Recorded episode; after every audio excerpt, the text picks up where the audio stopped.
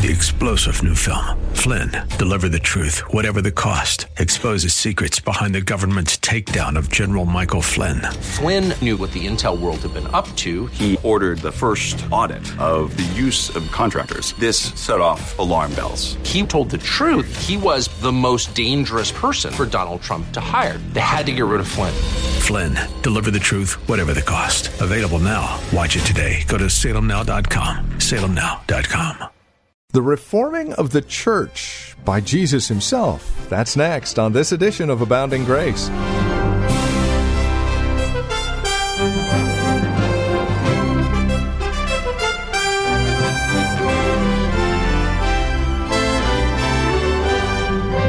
The church, like anything in a fallen world, ebbs and flows. We have our high points and our low points, and it would appear that Jesus appears on the scene at a low point of the church. Welcome to Abounding Grace with Pastor Gary Wagner from Reformed Heritage Church in San Jose. We're looking at Matthew chapter 12 as well as Luke chapter 6 today. Message simply entitled Jesus Sovereignly Reforms His Church. It's an encouraging look at Christ and his influence on his church, whether good or bad. Here's Pastor Gary Wagner now with today's broadcast of Abounding Grace. I want us to turn to Isaiah 31. Because if we are to understand the appointment of Christ's choice or Christ's choice of the apostles, we must understand it in light of the fact that it is the fulfillment of prophecy. The 31st chapter of Jeremiah spells out the blessings that the Messiah would bring when he entered into history centuries after the words in Jeremiah were written. In fact, this whole chapter is messianic prophecy. And we will read several verses beginning with verse 1. Jeremiah 31 1. At the same time, saith the Lord, and that phrase, at the same time, is the time of the reign of the Messiah. Keep that in your mind. Will I be the God of all the families of Israel, and they shall be my people? Thus saith the Lord, the people which were left of the sword found grace in the wilderness, even Israel, when I went to cause him to rest. The Lord has appeared of old unto me, saying, Yea, I have loved thee with an everlasting love. Therefore, with loving kindness have I drawn thee. Now, here's the prophecy. Again, speaking to the church, I will build thee. And thou shalt be built, O Virgin of Israel. Thou shalt again be adorned with thy timbrels, and thou shalt go forth in the dances of them that make merry. Thou shalt, let, thou shalt yet plant vines upon the mountains of Samaria. The planters shall plant and shall eat them as common things. For there shall be a day that the watchman upon the mount of Ephraim shall cry, Arise ye, and let us go up to Zion unto the Lord our God. Now, Israel in Jeremiah's day was in a sad state of affairs. It was apostate. It was actually in ruins. It was on the verge of disaster with the onslaught of foreign enemies. The nation that was once known for its very fine vineyards is now economically bankrupt, and its vineyards are literally in shambles. A nation that was once known for joy and gladness is now a nation where joy is simply lost. There is massive unemployment. People are afraid to leave their homes, to go to the temple to worship God, lest something happened to them on the way. But God says to them, There's coming a day when I'm going to rebuild you all over again, and I'm going to save you from your apostasy because I have loved you with an everlasting love. And once again, you will take up your timbrels and learn dances of merrymakers. Now, Beloved, just a side note, that's very good for us Presbyterians to keep in mind. The fact that a little foot stomping music is not an evil thing. Again, you shall plant vineyards on the hills of Samaria. And not only that, but people will cry out, Don't be afraid. Let's go to the Mount of Zion and let's worship the Lord. And then verse 7. For thus saith the Lord Sing with gladness for Jacob, and shout among the chief of the nations. Publish or proclaim ye, praise ye, and say, O Lord, save thy people, the remnant of Israel. And then the Lord describes what he is going to do and how, as a shepherd, he is going to bring his people from afar. And so he says in verse 10 of Jeremiah 31 Hear the word of the Lord, O ye nations, and declare it in the isles afar off, and say, He that scattered Israel will gather him, and keep him as a shepherd doth his flock. For the Lord hath redeemed Jacob, and ransomed him from the hand of him that was stronger than he. Therefore, they shall come and sing in the height of Zion and shall flow together to the goodness of the Lord for wheat and for wine and for oil and for the young of the flock and of the herd. And their souls shall be as a watered garden, and they shall not sorrow any more at all. Then shall the virgin rejoice in the dance, both young men and old together. For I will turn their mourning into joy, and will comfort them, and make them rejoice from their sorrow. And I will satiate the soul of the priest with fatness, and my people shall be satisfied with my goodness, saith the Lord. What a wonderful existence a wonderful society these verses describe once God goes to rebuild the Virgin of Israel, the church that has been devastated by apostasy and judgment. Now, one of the reasons that we know he is talking about the church under the Lord Jesus Christ is because Jeremiah 31 goes on to verse 31. And in verse 31 and following, you have the great affirmation of the new covenant of which the Lord Jesus Christ was to be mediator.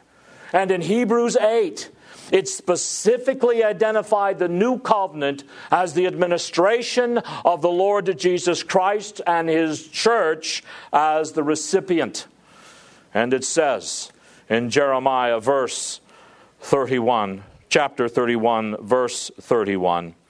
Behold, the days come, saith the Lord, that I will make a new covenant with the house of Israel and with the house of Judah. Not according to the covenant that I made with their fathers in the day that I took them by the hand to bring them out of the land of Egypt, which my covenant they break, although I was a husband unto them, saith the Lord.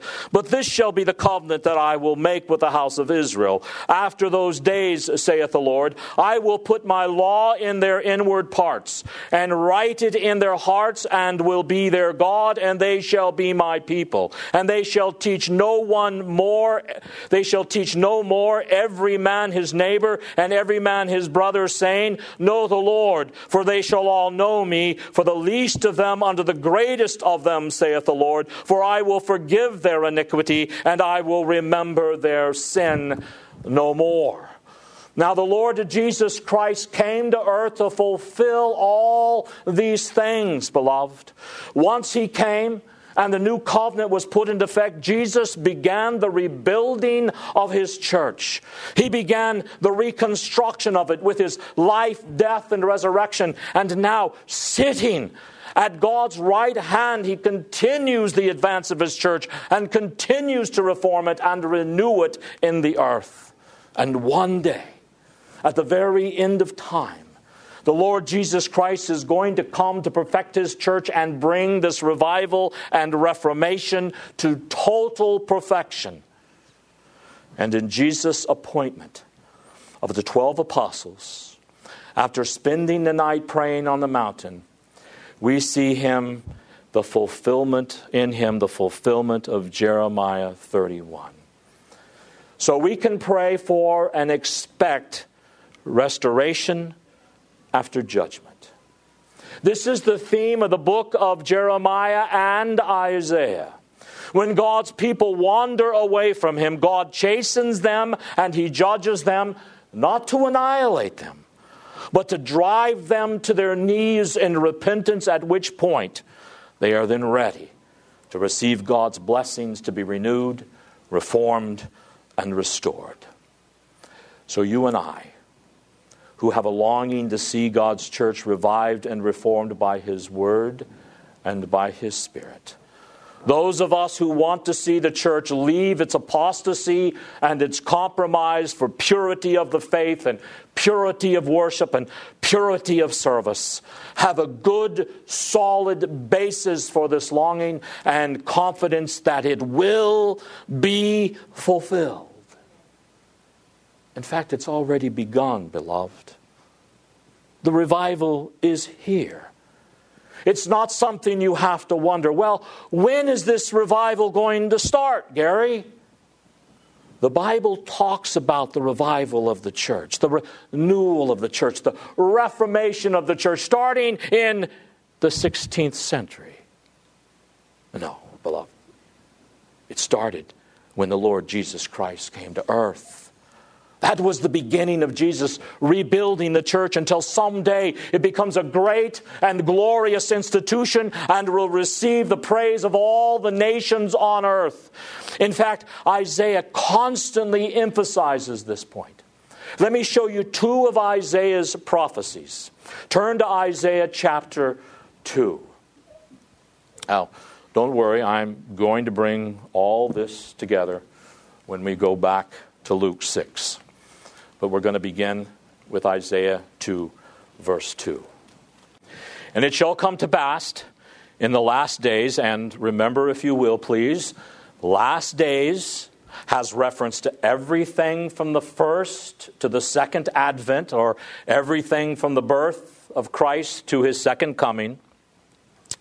So it says again, it shall come to pass in the last days that the mountains of the Lord's house shall be established in the top of the mountains and shall be exalted above the hills. All the nations shall flow unto it, and many people shall go and say, Come see, and let us go up to the mountain of the Lord, to the house of God of Jacob, and he will teach us his ways, and we will walk in his paths. For out of Zion shall go forth the law and the word of the Lord from Jerusalem, and he shall judge among the nations, and shall rebuke many people, and they shall beat their swords into plowshares, and their spears into pruning hooks. Nation shall not lift up sword against nation, neither shall they learn war any more. This is in time, beloved. This is not talking about a heavenly uh, uh, era. This is talking about right here on earth.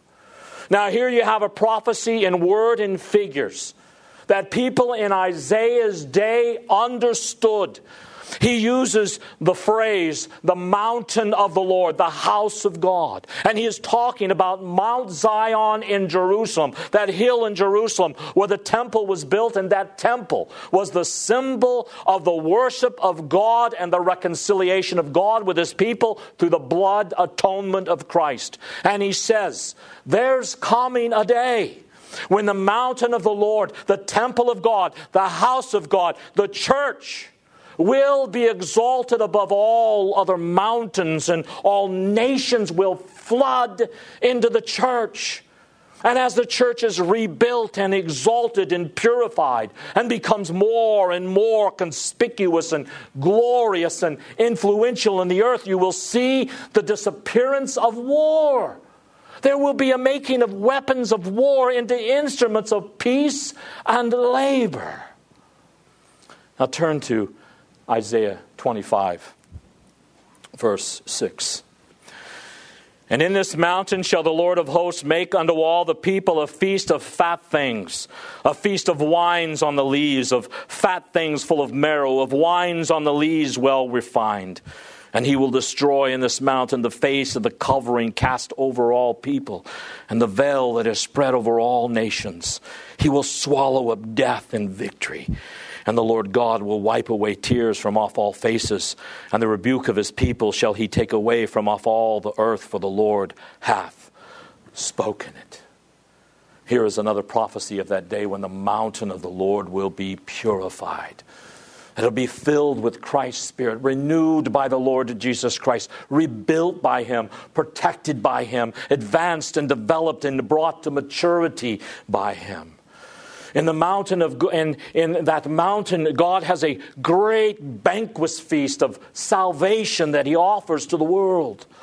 all comers may, may come to the church, to the mountain of the Lord, and be blessed and enjoy table fellowship with God. And the veil that kept so many people away from seeing the truth will be taken away for those who submit to God's word. So you see, there's a whole host of prophecies in the Old Testament about the Lord Jesus Christ coming to rebuild his church and to make her pure, to save her from apostasy and compromise and judgment, and to exalt her and make her powerful and mighty and glorious and beautiful in the earth. Now you ask Gary, how did you get from Luke 6 to Jeremiah 31 and Isaiah 2 and Isaiah 25? Well, actually, hopefully you'll see it was quite easy. Go back to Luke 6, and I'll show you. And it came to pass in those days that he went out into a mountain to pray. Do you think it was just coincidental that in his choice of the apostles, it all centers in Luke and Mark around a mountain? The idea of the mountain is a major figure in the Old Testament, as we just saw. And remember, the New Testament must always be interpreted in light of the Old Testament. But, lest you think this is me reading something into the text that's not there, there is a mountain motif in the life of Christ according to the Synoptic Gospels. It is a great study to get your concordance and look up the word mountain as it occurs in Matthew, Mark, and Luke in the life of Christ. And you will be astounded at the times that Christ goes unto a mountain to do something. For instance, the transfiguration was on a mountain. The ascension of Christ took place on a mountain, and the choice of the 12 apostles was on a mountain. Could it be the reason Luke, Luke made such an emphasis on a mountain was to cause us to do what we have just done and remind ourselves of the tremendous prophecies of Isaiah and Jeremiah? Prophecies which enrich, interpret, and define for us the ministry of the Lord Jesus Christ. And there's another reason why we went back to Jeremiah 31 and Isaiah, and that is because Jesus chose not nine apostles, not 11, not four, not 13, not 106. He chose 12 apostles. Do you think that that was a coincidence? That there were 12 apostles as there was 12 patriarchs? Do you think it was a coincidence that there were 12 patriarchs in the Old Testament church, a church that was eventually eaten up with apostasy and judgment? And then one of the first things Jesus does in his ministry is choose 12 new patriarchs. In the coming weeks, we're going to look at that number 12 in the New Testament. And you're going to see some delicious and profound and soul nurturing ideas and lessons just through the study of the number 12 and the 12 apostles in the New Testament. So you see, it is a natural thing to look at this text and say what the Lord Jesus Christ is doing here is fulfilling prophecy. Jesus is literally saying, I have come to earth to reform my church to save her from a coming apostasy, and whenever she wanders off track, to chasten her, to judge her, and to make her even more exalted than she was before. Now, you know, it's important to understand the difference in history before and after Christ. I mean, we talk about 2010 AD and we talk about 300 BC as if it's just a convenient way for us to talk about history. But history has two different natures before Christ and after Christ's coming. Before Christ, the history of mankind was going downhill. It was getting worse and worse until the, the Lord Jesus Christ came to rescue history.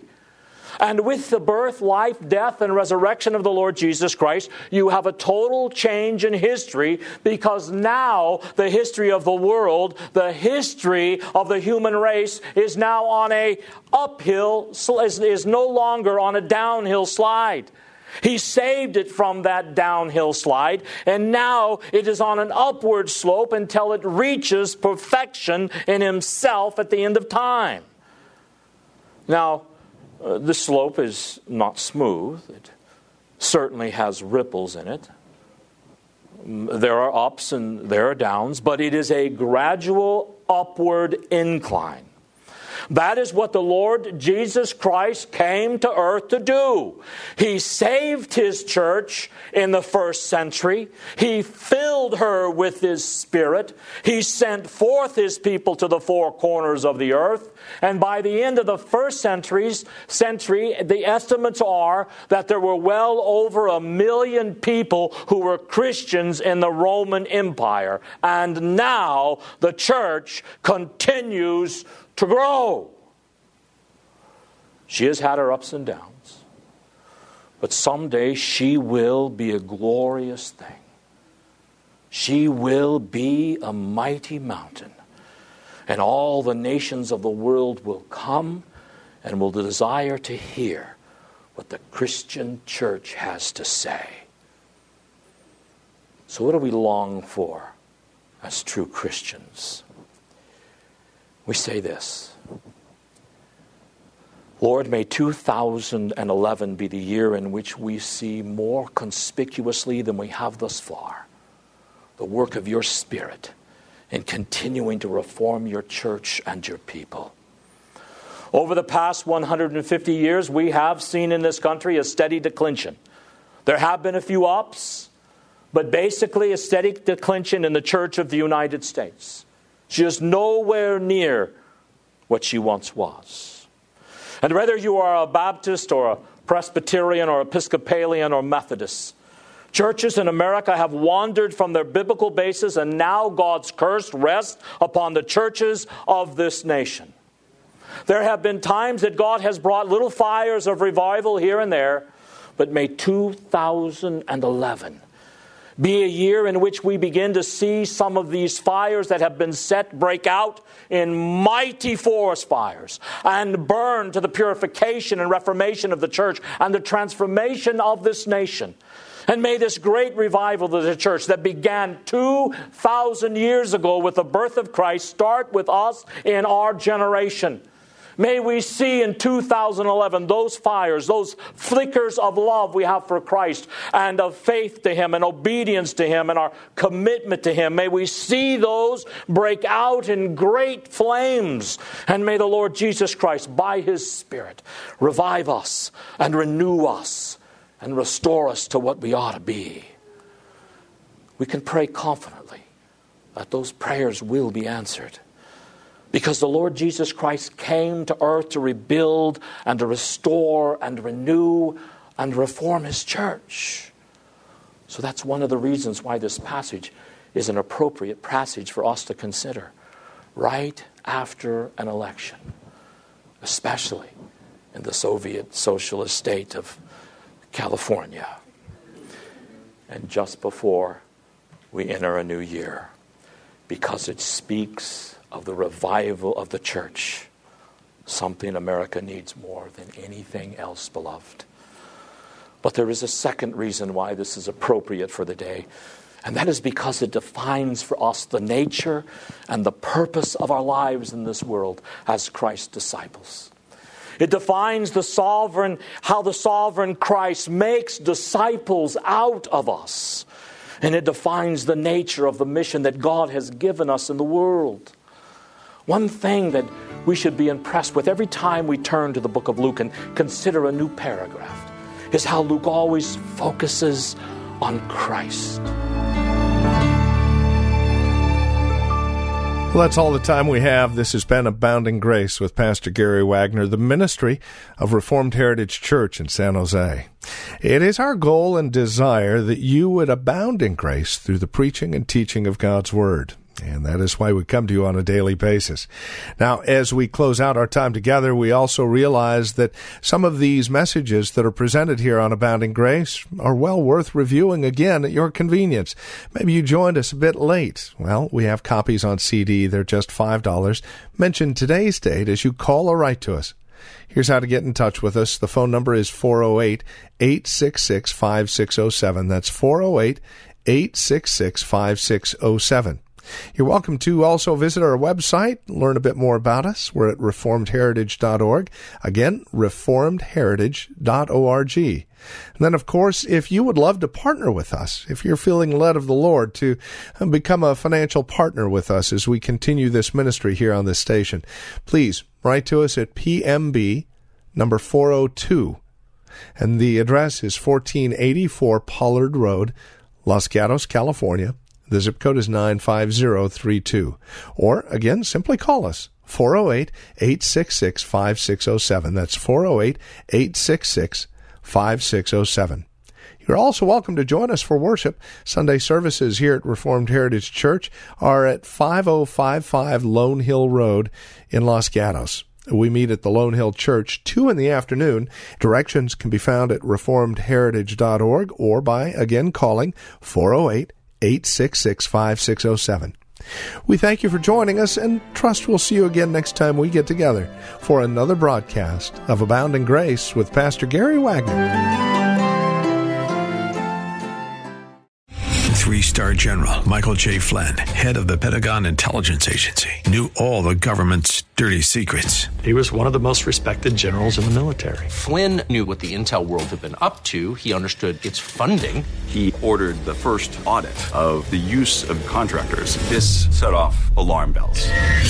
The explosive new documentary, Flynn, Deliver the Truth, Whatever the Cost, uncovers the facts behind this scandal. Flynn told the truth. He was the most dangerous person for Donald Trump to hire. I find out the worst enemy that I'm going to face in my life is right here in America. They took my assessment and they wanted me to change it. And I was like, I'm not changing it. They had to get rid of Flynn with in depth interviews, archival footage, and never before seen personal records of the man behind the headlines. I just felt like I was drowning. Flynn, deliver the truth, whatever the cost. Available now. Watch it today. Go to salemnow.com. Salemnow.com.